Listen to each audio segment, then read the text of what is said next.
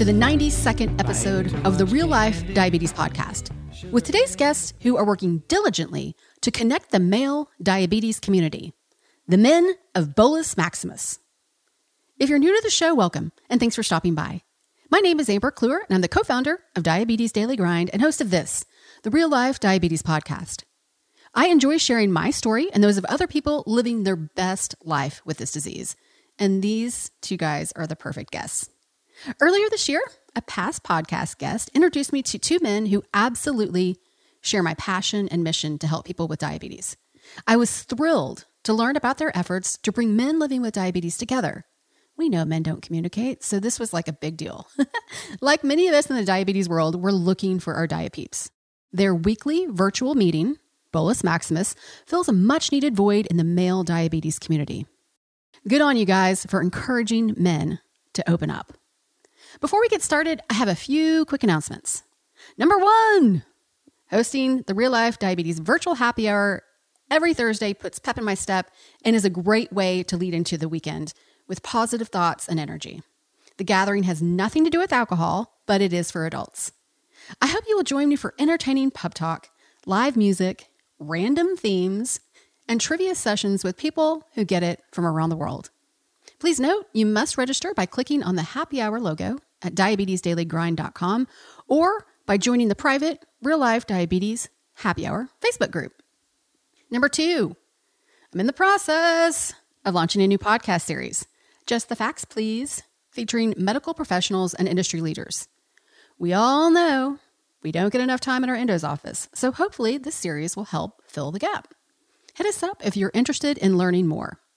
Number three, Shout out to the kind souls who invested in me in the diabetes daily grind early on. Thank you, Dr. Matt and Jennifer Brooks from Innovative Eye Care, the folks over at Real Good Foods, and the research team at Procento. If you're interested in supporting the DDG mission to provide resources and support for all people living with this disease and their loved ones, please contact Penelope, DDG Marketing Associate, at penelope at diabetesdailygrind.com. And finally, stay engaged. Love, like, share, and comment on all things social media. Sign up for the e newsletter. Do me a favor and leave an iTunes review.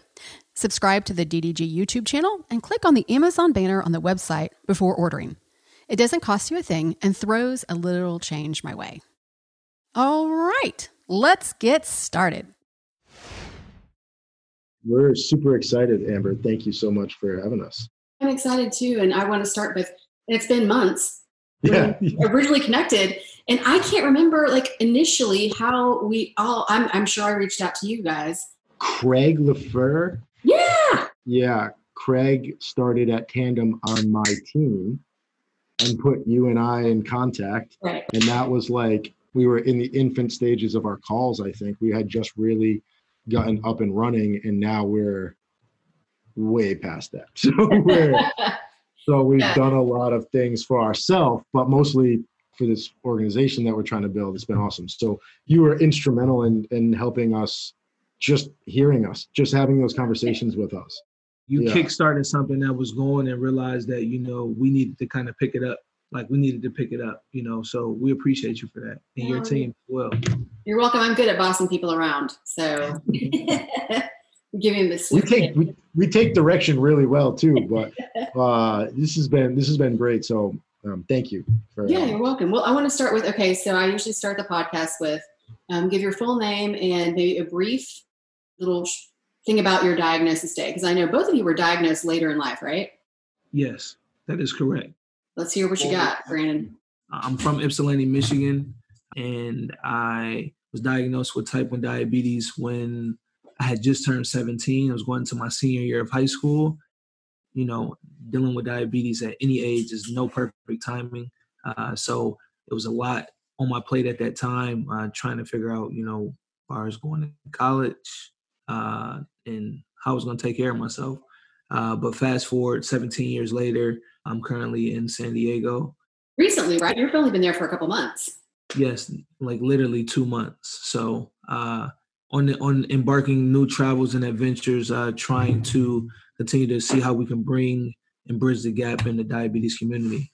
I love it. And we're going to get into some things. I'll get into all that here in a little bit. And there's a lot of stuff that Brandon's been into, which I'm really excited for. And I appreciate you being so active. So, Matt, let's hear a little bit about your diagnosis story. Yeah, sure. So I was uh, junior in high school at 16. So similar age to Brandon. That was a just you know as an adolescent male, you're going through a lot, and that whole um, also here carry this with you for the rest of your life, please. Uh, that was something that was uh, you know not easy to swallow. So my parents, thankfully, were helping me cope with that as the doctor and the nurse set me up very nicely uh, in the household at home to always have a concerned parent. Oh, so you, and, your parents are a doctor and a nurse.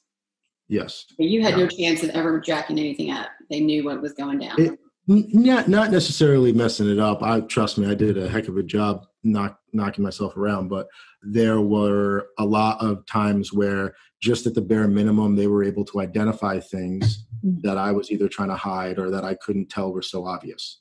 Right. Um, yeah. So, uh, but yeah, and and yeah, now I'm in San Diego, living here with uh, a job at Tandem, and you know, 17 years later, half my life before I turned 34 here. Uh, it's been it's been interesting. 30s are fun. 30s and diabetes are fun. Trust me, if I can live through all of those decades, you are going to have a great time because I think you really get to know your body. Hopefully, Jesus, whatever. How did the two of you meet? I took a position with uh, JDRF back in 2018, uh, January 2018, and that's kind of when I really started to realize finding my passion and my purpose. And throughout working for the JDRF New England chapter, I was, you know, trying to figure out how to, you know, kind of currently what's going on. How do we bridge this gap? You know, I, no, no shame in my game. I'm not white, and I, I get along with any and everybody. But I realized after being a volunteer for 12 years, I wanted to do more. And I figured if I took a job with a major organization, then I can continue to help try to bridge that gap. While trying to do that as an outreach manager, Matt had reached out to me. I had known him from the diabetes community just online, but he had reached out to me and was like, dude, I want to try to work with you. And that's kind of like really how it started. I know it sounds crazy. Like back in the day, they said don't meet anybody or talk to anybody over the internet. We did. Uh, but we made it happen. You know, I mean, it's 2020. Um, obviously, want you to be safe, but you know, the I think from then on, from the first conversation, it was it was pretty clear of there was a huge void. Um, you know, far as in the diabetes space on you know bringing everybody together in the community, but also in, in a male perspective. We were diagnosed around the same time. Um, I didn't have anybody to talk to about my diabetes. I didn't have anybody to help me with it. And you know, hearing Matt's story is really touching because at the end of the day, um, we come from completely two different backgrounds, but we want the same thing, and right. that's to live the best life that we can with diabetes. You know, so we we ended up talking several times. Uh, he was embarking on some journeys on himself, finding himself, and you know, through that, we were able to connect. And now now you have this right here what, what we're forming. Okay let me ask you because okay, oh, there's two questions here. One from because you're both diagnosed 16 17 do you feel like knowing what diabetes is like hardcore do you think it would have been easier to be diagnosed at an earlier age or was 17 like you you were mature enough to get what was going on i feel like i've answered that question with people or having conversations where I've said something along the lines like, well, if I was diagnosed at your age, I would, but I've never really truly thought about it right. because I would say I'm happy. Huh, I'm happy being diagnosed. I was happy with my age at diagnosis because I had learned a significant amount having older siblings coming mm-hmm. from, I was the second youngest of eight children. So I had almost like a lifetime, what felt like a lifetime of experiences between the age of like 10 and 18 that were totally separate from everybody else's adolescence, right? I had all of those older influences. So for me, it was perfect. I don't know. I feel like It's, a tough question. It's a. I was I was thinking about that. That's a really really good question. Uh, and I was actually thinking about this other day. I, I thought maybe we were talking about it, but I know we talk about a lot of stuff. so, uh, but no, I, I was I was thinking like you know I never really sat down and took the time to think of how difficult it is. I think it's it's difficult to get diagnosed at any age, late onset being a teenager, being an adult, just getting into your profession, or even being elderly and getting diagnosed, you know, it makes a big difference. I mean, I think at every different stage, it kind of depends on where you're at in your life. I think if you have a tight, you know, a tight grip on life or a tight grip or, you know, firm on whatever it is that you're that you're shooting for, you're not gonna let anything throw you off that path. And I was so I felt like I was so disciplined and dedicated when it happened.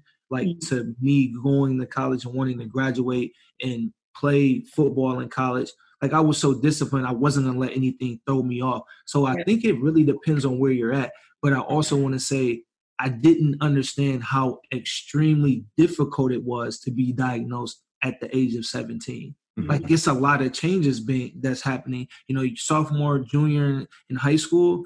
It, that's a that like I don't care what anybody says. Like you're getting ready to go to college if mm-hmm. you have dreams and aspirations on going to college. So I think at any age is very very difficult but also I think it depends on the maturity and where you're at in your life and how you accept it. If you accept it and say, look, this is me, I'm gonna take it and I'm gonna do the best I can, then I think you're off to a great start. I think some people that don't want to deal with it right away, you know, they put it on a back burner and then they come to the realization like I have to take care of this because this is important. This is my life. Thinking about it right now, there's no way I would be who I am I probably wouldn't have been the same person. A lot of my confidence came from up until I was 16. So by the time I was 16, I already had a significant amount of confidence as somebody who was about to become a man and turn 18. I went to college feeling like I had already been to college. Yeah. And so, which is weird. And that's, I obviously hadn't. I was hazed uh, in a fraternity, but, uh, but, um, that was oh. like, yeah, what's up? That, that was I had to really think about what I was like at 12, 13, 14. Like I wouldn't have been very good. And the only, I think the reason I asked that question is because I think about, you know, when my friends were like, I can't believe you, you know, didn't have cake or for your birthday or, you know, those were choices that me and my family made as a kid. Well, I look at it as I really didn't know anything different. I mean, I remember when I was diagnosed, I was like, no more Snickers, you know, no more Dr. Pepper, but that was the extent of it. And so I I guess as a Capricorn, I always followed the rules and did what was asked me. So I, whatever. So I just I'm always curious because you would have known life before that and all the joys of all the things of a teenager. One or two sentences each. Tell me about your college years because I'm happy to be alive. I was guided to the university I attended and the fraternity that I did because my big brother in that fraternity was a type 1 diabetic. Ah. So I went there because that fraternity would accept me. I knew that community would would accept me, and I was really like him, and it made it easy. So shout out Dan McNamara and Alpha Sigma Alpha Sigma Psi. But there were three diabetics in that fraternity, so yeah, that was that's that was that's that's yeah. that's nice to hear. Um, what about you, Brandon? I'll, I'll try to do it in a couple sentences because it's multiple different things that uh, um, kind of got me through and guided me. Uh, one, I, I, would say definitely just just having a discipline, under, understanding or trying to understand diabetes. I don't think we always, we, I don't think we'll ever fully understand it. Mm-hmm. But I had an individual that reached out to me my sophomore year uh, by the name of Nate Bob, a 13 year old kid that was a diehard supporter of Michigan State football and I think that me reading the letter that he wrote me, it really opened me up and made me realize like, okay, I'm not the only one. You know what I mean? So it was like, I know I'm doing this for myself, but I'm doing this for other people, and other people are doing it with me as well. But I would definitely say college was fun, interesting, and a lot of learning and a lot of teaching. oh yeah, just just all those things, huh? Okay, do either one of you have a family history of type 1 diabetes? My mother has type 2, but that that's it. No nobody that I know from like my immediate family has type 1. Do either one of you have a conspiracy theory as to why you got diabetes? I'm so glad you asked that. Well, there's been a lot of people who have discussed and talked about how diabetes in young adults has often coincided with maybe another major surgery or ailment or sickness or something. A month before I was diagnosed, so on Halloween, I had a hernia operation at 16. Hmm. And a month later, on Thanksgiving, I was an outpatient being diagnosed with type 1 diabetes. Happy holidays to you. So I am not exactly, God bless my mother. She made me sugar free sweet potatoes with marshmallows. God, oh my God. But that, the best. Yeah, for real. that was something that made me really think about wow, that was kind of, that was weird. So I'm not a conspiracy theorist, but uh, Brandon, so I'm glad you brought up the surgeries. So I had, when I was first diagnosed, obviously, I don't think anybody knows a extremely lot about the disease. Probably, I'd say about three years in, into living with it, somebody asked me, I was at a picnic and they asked me, is like, oh, you're diabetic. Are you diabetic? I said, yeah. And they said that their son, their son was. And they said uh, that their son had got like extremely sick. And I think he ended up having a surgery and he ended up like being diagnosed shortly after that. The crazy thing is, I had a knee surgery like right before I was diagnosed. Like literally, I would say maybe a week and a half, and I was just like, okay, well, maybe maybe it is. I don't know if it's a conspiracy theory of being cut open, but I, Brandon, Brandon and I have some crop circle stuff right now. We're like, we are so let's get into it. But I think it's interesting because I, I don't know if you how do you feel about that? That's well, I and my parents and I have talked about it a lot since I've started the diabetes daily grind and stuff. Because I was really sick as a kid. Um, I had pneumonia like two or three times. I had ear infections. I mean, I think I felt like at one point in my life, I lived in a little bubble, like literally a bubble because I was always sick. And so I was constantly on antibiotics. So in my mind, I really feel like, and every, you know, everybody, my caregivers did the best that they could, period. So there's no guilt there. But I think that it robbed my gut biome and allowed my body to attack itself. Just autoimmune in yeah. general. And you know, and I didn't. I have no family history of type one, so interesting. Neither yeah. I'll be curious, and I think that the scientific community and all the reading that I do, and don't quote me, I guess I'm kind of quoting myself, is that um, they're realizing that it's not just a, you know, something that's passed down from generation to generation, and there's it's there's some crazy things. I'm happy to see that they are actually publishing those things because that's hard. That's a hard thing to prove, I believe, you know, because you have to have so much data. I mean, yeah, yeah. Anywho, so I'm going to move on because I'm trying to make this episode less than two hours. So why fell in love with these guys is because they created, and I totally agree with this, and the fact that I've had so many male guests is is and got them to open up, which is I, I think is great because we need to be talking about these things.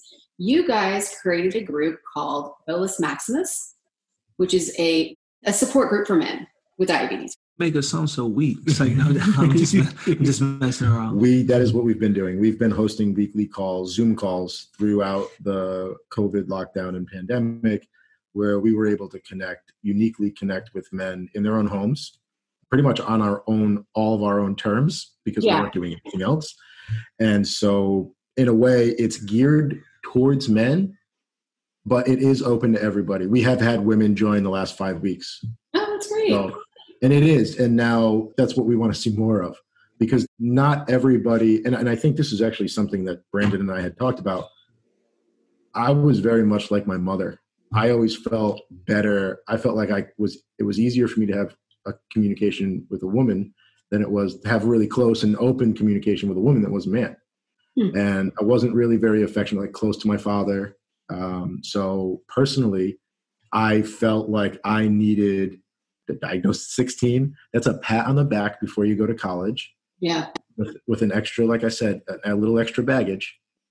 And you got to talk about that stuff. And like i even had the guys in the fraternity that were diabetic there were multiple of them and they were there to support me but there was never anything throughout the last you know 17 years where someone was like hey you, you're a guy, just come over Yeah, here. right.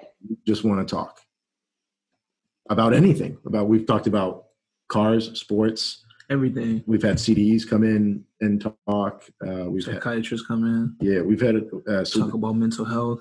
and that was that was like multiple weeks. We talked about a lot about you know where we where we grew up, where we were from, and a lot of emotions. It's been awesome. Here's a question. It shouldn't be too personal. and I'm not asking you for your actual experience, but do you guys touch on erectile dysfunction? We have not yet, but this week we could possibly, depending on when you air this podcast, we could possibly that could be a, a topic of discussion. We want to have educated. I think Brandon and I agreed very early on that if, We're not medical licensed Right. professionals. Yeah, We're- yeah, if, yeah. you know we disclaimer, disclaimer, disclaimer. We are very well aware Me that we're not either. offering. Yeah, all you know, we are communal here, but we want to find people that are, and we, we like to to branch out. And we've very slowly started taking steps in different directions where we've communicated with certified diabetes care and education specialists. We've started talking to psychologists. We've started talking with health coaches and lifestyle coaches, and we want to bring all of that in. And as uh, Anna Bersch uniquely said on our last podcast with her that comes out on Friday, this big hug from the community, right? Yeah. Like this huge communal, like this team hug. And the reason that- I bring that up is because I ran a wellness center. And so we would Mm. Do seminars and everything. It was wellness center for people over the age of 50. So the median age was 68. Well, we're dealing with all kinds of things there, but there was a lot of that was a hot topic. it was a hot topic, but Sorry. and Sorry. nobody would sign up for it, or there'd be like 32 people that signed up and 142 would show up. Whoa. because no one wanted to show, no one wanted to put their name down. Right. We all know, unfortunately, with diabetes, our bodies do not work the same. So I'm like, let's have the conversation so everybody can have a great sex life and Definitely. move on. Come on. Definitely. So It's something we so we want to have that conversation. We want to open it up. I was getting there, but I kind of lost the idea that that whole conversation was about ED. But But we're gonna have somebody that actually knows what they're talking about. well, sex ed. I can help maybe connect you with somebody. So Man, yeah. you look, But we, as we say, drop drop it in the comments. Drop it in the comments. We're we want to we want to connect with those individuals. I want to break you up a little bit in that, Brandon, you just were participated in, and I sat in on some of the um, sessions for people of color living with diabetes. It was a summit. It was incredible. for sure, it was. It was amazing. There were a lot of great speakers and a lot of people that participated. Uh, and I think Kisha Umemba is going to. Uh, she's going to. She's trailblazing in a space that not a lot of people have been in. Not to take anything away from anybody else, uh, but this is something that was that was greatly needed for the community in the community. Absolutely. And I have to say, in just what I you know participated in or watched, I am just blown away. I think I was completely oblivious, and I will say that. Um, I didn't realize some of the um, lack of good health care for people of color and the discrepancies there. I will say that PBS put out a special. I'm sure you both have watched it. For sure, Really upset, but I think they did touch on real things. Um, yeah. but ha- uh, I'm not going to go there. Um, but uh, You can you can. This is your podcast. You can definitely go there. Just try not to piss people off. Try not to piss people off. It can be difficult, but I, The truth the, will the, the, the truth that that's what we that's what we like to speak we like to speak the truth you know do you feel like your community was well represented in that documentary? i'm gonna say we're all in the community so it depends you know uh i guess what demographic you come from whether you come from the slums or the hood or the ghetto or the middle class the suburbs or you know i watched maybe 10 minutes of it You should watch the whole thing, and you'll realize why I'm pissed off about it. and I I kind of stopped I kind of stopped watching it um for my own reasons, but I I I think at the end of the day, it's it's a great documentary and, and stuff to be out there, but we have to figure out what are we doing to change the narrative of the things that are happening and that we saw and what I saw. It, it goes on in multiple different households. So it's like if this has been going on for this long, this has been a problem for a very long time, and nobody has come to give a solution. Mm-hmm. Uh, and and I'm not going to say that I'm from the ghetto or I'm from the hood, but I've I've lived there before, and unfortunately, we're I'm not going to just say black because it's not black. I think anybody can come from a rural area. I think it just comes down to we don't have the proper or adequate education and it's not taken seriously from a healthcare standpoint and sometimes even the person that's dealing with it but you don't know what you don't know mm. so you know i think that's what makes things a lot like pretty like really really difficult I think that one of the things I interviewed Tracey D. Brown, the CEO of the American Diabetes Association. I mean, I think it was before COVID. And one of the things that we really touched on was that in certain parts, and I know this because I've been, I, for a number of reasons, that um, food deserts, you know, the lack of good food. And so it just makes me think about if nothing else, how can, and affordable good food. Yeah, she's uh she's the CEO of, of the ADA. She's awesome you know she's a trailblazer uh, in her space as being a female and being a CEO mm-hmm. and being a type 2 CEO uh, of the ADA, which is extremely awesome. But you do you do bring up a valid point. Uh, I used to work in the city of Detroit, and I had a couple diabetics in my school. And you know, I don't know a lot of people that work in the schools. Um, my hat goes off to you, whether you're a teacher, supportive administrative staff, coach, whatever you are. But the city of Detroit is a is an interesting beast in itself. I think we they have some of the toughest people and they've mm-hmm. been through a lot of different things. And I'm not just speaking of the city of Detroit. I think anybody in those circumstances or situations, they have to go through things that people have no clue. I'm going to say in their bubble and in the outside world is what they hear. And I'll say if you go from corner to corner, you see liquor store, you see liquor store, you mm. see party store, so I think we all, all in all, we know what the solution is. We have to give better alternatives, but we have to make it to where we're actually really trying to do that, or not trying to where we're actually doing that, to where we're putting fresh produce and markets on on each and every corner. You know, why don't these people have the same access as if you go into Wellesley Hills, Massachusetts, right. and the Whole Foods on the corners? You know what I mean? Why why is that why are those options not there? You know those are the questions that need to be answered i think it's also too it doesn't have to be like a whole foods. It can be something that just has fresh produce. It doesn't have to be and that's it's horrible to say but it's just like everyone should have access. No that's going to sound ridiculous but but, uh, but i mean i say whole foods because how many neighborhoods have you been in or what did they look like when you passed through them or ghettos or hoods that you've been through to where you saw Whole Foods? Well, here's the thing in Oklahoma City, in the area where I just left, two miles, you know, in one direction from my home, is a straight up food desert.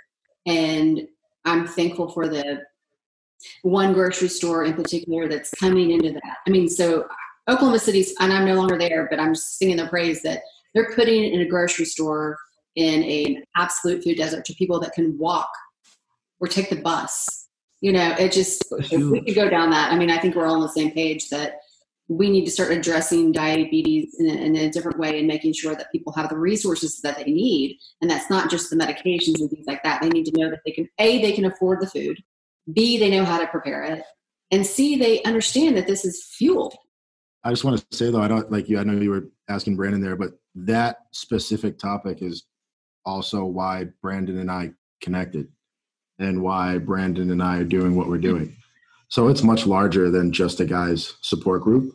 Um, yeah. Brandon, uh, for him and I, I recognized something in the group that I was in that I needed to reach out to him. Yeah. Right. The position that I was in. Uh, all I could think about was those areas that are underserved are just poured on with it's fast foods and all of the stuff and it's i had to go learn about some of that. I didn't grow up in an area where it there was it was just, it was rhode island. It's a tiny state so there wasn't as much influence there as there was in detroit and some other areas. So for me when i came out to california and i started to explore around the pacific northwest and out here in the west coast i learned how quickly i mean poor there it doesn't matter what race you are. If you you don't have money, your options are very limited. You Sure. eat what you can get your hands on, and it is oftentimes horrible, and it's consistently bad and cheap. Yeah. And that's it's not good. And we need to raise awareness to people that know how they can supply things for themselves, or how we can help get things to them, so that they know that people, you know, what, what do we need to do um, to to educate people. So that's part of this path that we're on. You guys might look up a, a past guest. Um, her name is Maria Rose Belding, B E L D I N G.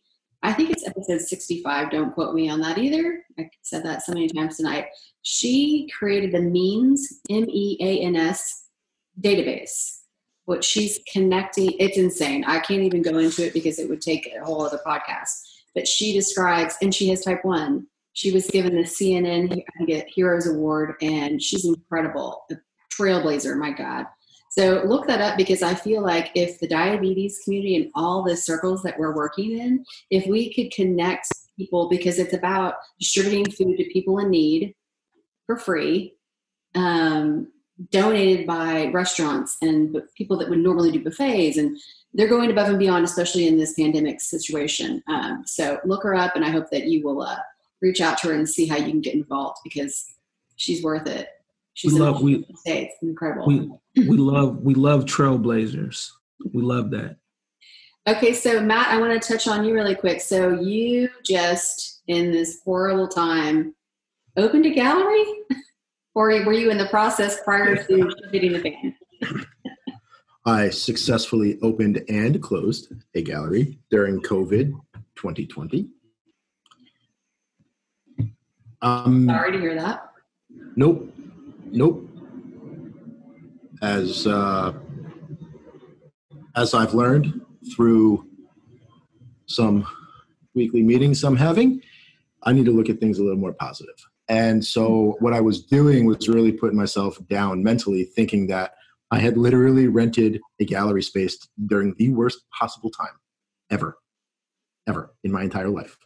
For me to rent gallery space to try to bring people together, and people are in their own GD houses Yeah. and they can't leave. And it's and it's not just because I want to bring people together. I realized how how bad things were very quickly. Like I'm not the type of person who overlooks like facts. I want to, you know, I see things. I'm like, oh my god.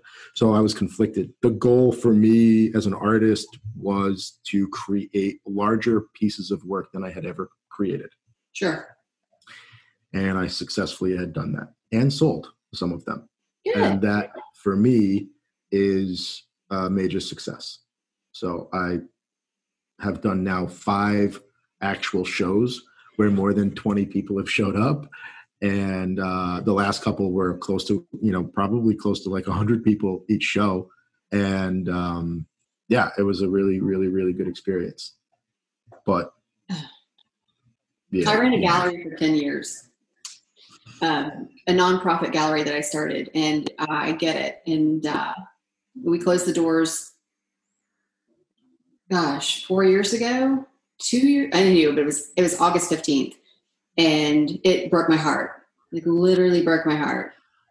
I, I my birthday's at the end of the month, and I was kind of hoping. I don't mind saying this because I don't think Irina's going to hear it, but um, I was kind of. I was like, oh, I I want to you know have a little get together at the end of the month, have some friends, maybe just come have a couple drinks for that. But somebody wanted to rent a space, and they wanted me to move out early.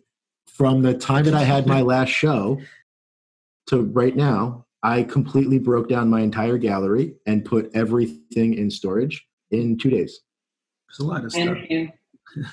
I created I created 17 pieces of work and four of them were 64 by 42. So all of that, you know, three of those I sold one. What's up? All of those other pieces are in that storage space now. So You should pull those out and use them as your backdrop. that would be very nice. That, I could definitely do that. I could totally do it's do a good that. idea. Thank you, Amber. For, I'm really creative. I'm really creative. And hey, you have Matt. You have a diabetes alert dog, right? he's currently scratching his ears. Yes. Can you I pull him up into this so we can see him? Yeah, first. Come here. Come here. No. And so I'm not a dog person. I don't know what type of dog is he. So Forrest is going to turn five years old in November. He is a Weimaraner, and he is a dog that would typically be used for hunting, Yeah. tracking. They were born and bred in the Weimar Republic in Germany to hunt wild boar in large game. Forrest, thankfully, hunts blood sugars. And he is far smaller than the normal size for this breed. I'm so lucky, so lucky that I asked to work with a Weimaraner and they gave me a 60 pound dog. Most of them are 100 pounds plus. You know, I've been around one diabetes alert dog in like my personal space, and the mom had the dog, and the young lady who the, the alert dog was meant, you know, trained to be with was not there. So we're sitting in my blood sugar was high. It's like let's say 227 or something. And that dog just looked at me, put his paw on my leg, and just gave me a hard time. And I was like, listen. And the mom was like, stop. You know, you got to stop. This is not, this is, but I was like, I, I've given insulin. Like, I couldn't communicate with this dog enough. I'm like, I promise it's coming down. That's it's actually a really good point that you bring up. I'm good. I swear, I did what I was supposed to. You do. Dogs, dogs giving you the side eye. Like, listen, I can still smell that thing. It's like I can't go to sleep with that with your blood sugar this high or this low. Yeah. Yeah. So, and he can he can smell Brandon. So Yeah, while it's, Brandon, it's, it's it's interesting. He knows, like he knows if it's me or if it's Matt. But but it's interesting, like looking at the CGM and like getting that real time. Yeah. is it's like unreal, and it's like like he won't he won't stop until he makes sure you know that he knows that you're good. Yeah. which is, which is cool. So, yeah, and that continuation of effort from the animal is not necessarily tr- it's trained because they're trained to to take that action, but they don't. It's like they don't know how to stop. And so, what you do as a trainer and a, and a handler, uh, you give them something to take their mind off. That's why I give them chew toys. I bring toys with me when I go. Like I'll go to a formal event.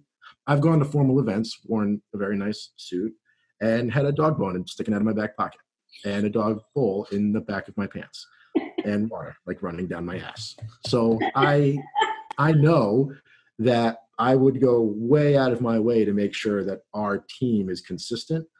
I would take up a whole podcast talking about what happened during COVID. Yeah. We're gonna have a We haven't Yeah. yeah, we haven't we you know we haven't operated the same. So it's been really different and really difficult because now our training, he's like, oh, couch all day. I work from home. I sit right. I'm like, ugh. so he's been consistently accurate and good, but boy, is he getting lazy. so he's like, eh, whatever. But we walk to the beach. So anything COVID wise? I mean, I know that, I mean, like I've hardcore quarantined, and that's one of the reasons I created the Real Life Diabetes Happy Hour is to bring people together because I miss sitting across from my friends. I attend a women's support group, Grace and Growth, on Wednesdays. So that I feel so much better and so energized after that. So anything COVID related, I'm going to say good or bad that, I mean, we're all going to remember these days. And I kind of want to document like, what has this situation done to you? I think one thing it's done to me is made me realize not to take things for granted. I think we all do to a certain extent, you know, but I think also with this swinging like this with COVID, I think it's opened my eyes and realized like living with diabetes is, man, it's a huge, heavy lift. Um, you know, Matt just brought it up about his dog, about being in the house all the time, you know what I mean? And things shifting it's just not normal. I think some people like to, you know, stay in there, but I think people that like to express themselves and open and like to, you know, whether it's walk or exercise or just go outside and people watch or, you know, go down by the water. like, Brunch. I miss brunch. Br- brunch, Sunday, Sunday brunches, Saturday brunches, you know, like like we're not operating in the same times and when, when we figure out that it is safe is it still safe? You know is it still to be in your mind like oh like i you know have to do this or do that you know? So i think it just it, it just really made me open my eyes like to continue not to take things for granted because you know we lost a lot of people with this thing you know unfortunately. But you know i think we just have to be safe moving forward and at the end of the day like do the things that you want to do no matter what, even during the pandemic and things that are going on. But tap into your inner self too. Try something different. Try something new. You know, because you never know It could be something that you did when you're growing up, or it could be something that you've been thinking about in the last six months. Just do it, you know, just jump out there and do it. I think one of the things, and I'll say something to that because one of the reasons why I sold everything and donated everything, and I loved my house, I had a great setup, but it was because we're never promised tomorrow. And this has really reminded me that I was like, you know what? I need to pack bags and just try something new. And if I don't like it, I can try something else.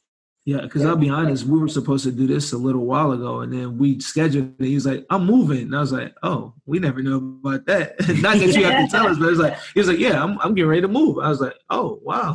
It's like, oh, that was the first time she said that. When we talked to her the last couple of weeks. So like, oh, all right. But for, I mean, that having that mentality, that spontaneity, is something that I learned living out here on the West Coast that I never was able to harness like you live a spontaneous life in New York City, but you're a hamster in a wheel, and Yeah. that is not any way to live a life. Sorry to anybody who heard my knuckles cracking there, and that disgusted you. Um, my whole my whole thought about what's happened during COVID though is, a it put Brandon and I in a position to excel what we had been working on and started a couple years ago to a place where we felt comfortable saying, "Hey guys, guess what we're going to do?" Okay, and this is how we're going to do it and it was a catalyst for us to start Bolus Maximus. But then it also statistically, I had to think about the fact that I'm the second youngest of eight children. Four of my siblings had COVID. Mm. And so three of my siblings had COVID. One may have had it. I went to Denver, Colorado the first week of March. I flew in out of Denver International. I had a face mask with me and I was like, should I be wearing this? Like, is that a joke? Am I like jokingly? And I joked. I had it with me.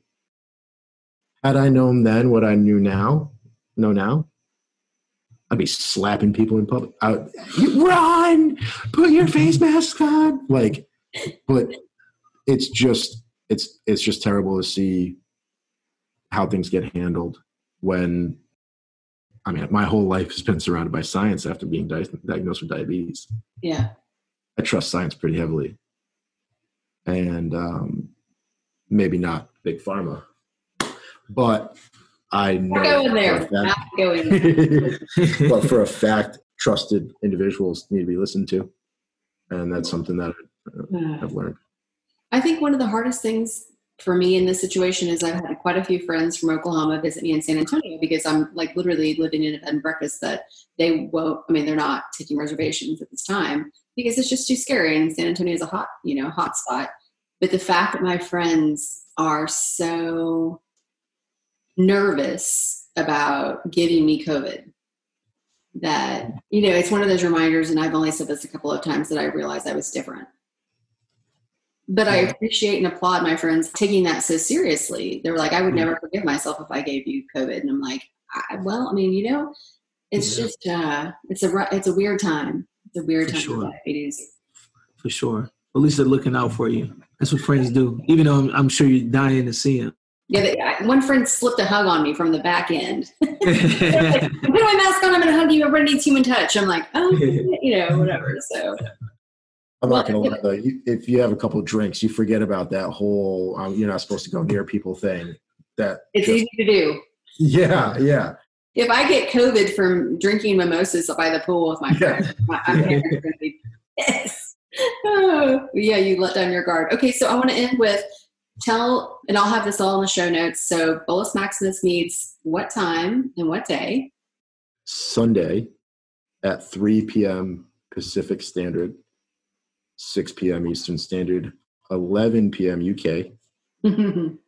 Got to throw it in there for our friends across the pond. And so we are currently working on recording a few more podcasts Right. for the first season of our talks, and we'll be developing some video content to go along with what we're working on. So we have a lot of things in the works. Brandon and I have literally had hours, we've had days worth of conversations, probably weeks worth of conversations about what we want to do and how we want to do it. So it's just really a matter of time. yeah. So Bolus Maximus on uh, Instagram and Facebook and YouTube. It took Ryan and I months. I mean, like almost, I would say nine months before we really felt comfortable launching the Diabetes Daily Grind blog. That was, you know, almost seven years ago. Yeah, we are just talking about a website, and I've I've already got I host and have built and hosted two of my own websites and well through a hosting service. But that's something that I feel like is pretty easy for me now. I'm like, all right, let's put something together. That way yeah. we can direct people somewhere. And the next time we talk, we'll drop that address first. Uh, that's where we'll want to send people. That way, if you know somebody, if you just want to say these words to people so that they can associate, just put an effort into taking care of yourself. Disconnecting, disconnecting. Yeah. I think that's what it comes down to. At the end of the day, you, you have to, you know, we live in this world that's so big. It's like, oh, how can I ever do that? How would I ever meet somebody? You just gotta take the shot and see what's out there. You know, it, it's 2020. It's out there. Like if you can think about it, it's out there. Somebody living in the next town or maybe even the next building that has diabetes, that plays sports, that uh, that's an engineer, that's a lawyer, that's a doctor, that may potentially be the next pilot flying the airplane. Yeah. Like it's there. You just gotta reach out. You know, it's there. Well, you guys should pop into happy hour one time. We were making jokes. There was like eight women. We're like, where are the dudes? Where are the? oh, we can. It's the bar. We will accept that invitation. Yeah. yeah. we will for sure join the happy hour. We appreciate that, Amber. Thank you. So I will send you an email and remind you. Okay. Every Thursday at 5 p.m. 6.15 because I'm in Central Standard Time. Okay. Because um, I was trying to like, if I go to happy hour, it's gonna be like four or five, and I'm home by six or whatever. And start. Yeah, yeah. two p.m. Let's go. Get it started. Get it started. I mean, and like I always say, it's not about alcohol; it's more about connecting. And I have, you know, last one where there was somebody from Scotland, Australia, Canada, wow. New York, L.A., and Australia were like, it's seven a.m. there, and I'm like, girl, pour yourself a mimosa. We've been really lucky to hear from guys from the UK and uh, a couple of people from one person from Ireland and South, uh, South, Africa. South a girl from South Africa called, but like uh, it is tough pulling guys out of the caves emotionally yeah. and, and, physically and, and mentally to say, hey, come talk to us. So we're super thankful for the individuals who have come, men and women, and the caregivers. We've had some caregivers that don't that don't have diabetes come in and talk to us. Yeah and that, kid, but their kids and their kids do. Yep. So like, they just want to talk to grown adults who have diabetes and hear like real stuff. So well, hopefully, once this podcast comes out, we'll uh, if there are guys listening, I don't even know. I think it doesn't matter. We'll help them hopefully feel more comfortable to reach out to you guys. For so. sure. Please. For sure. Or we'll find you. We're looking. Trust me. Find us first, or don't make me hunt you down. All right. Well, thank you guys so much for taking time to chat this evening. It's always a pleasure. And, you know, I hope to see you in a happy hour one day soon. And uh, let me know what I can do to help spread the word because I really believe in what you're doing. And we need more people like you that are genuine and driven to help all people living with diabetes and their and their caregivers. Thank you, Amber. That is very Thank nice you. of you to say. Thank you. We appreciate your ongoing and continued support. It is always refreshing to chat with Matt and Brandon because we speak the same language and there's never a lull in our conversation, as you can hear from us rambling. they are motivated, unapologetically honest, and hopefully encourage more men living with diabetes to start talking. Keep up the good work, guys. And I look forward to staying in touch because I know you're going to do great things. You're doing great things. Before I wrap up, I have a few last minute reminders. Number one, Real Life Diabetes Virtual Happy Hour takes place every Thursday from 5 to 6:15 p.m. Central Standard Time, and be sure to register via Facebook private group or by clicking the Happy Hour logo on my website. Number 2, we are always looking for partners, sponsors, etc., who share my mission to provide support and resources for all people living with diabetes and their families. Penelope would love to chat, so hit her up at penelope at diabetesdailygrind.com. And finally, please stay engaged on social media. If you want to contact me directly, I can always be reached at amber at diabetesdailygrind.com. And getting a message from you or an iTunes review makes my heart happy and keeps the episodes coming. All right, enough rambling. That's a wrap.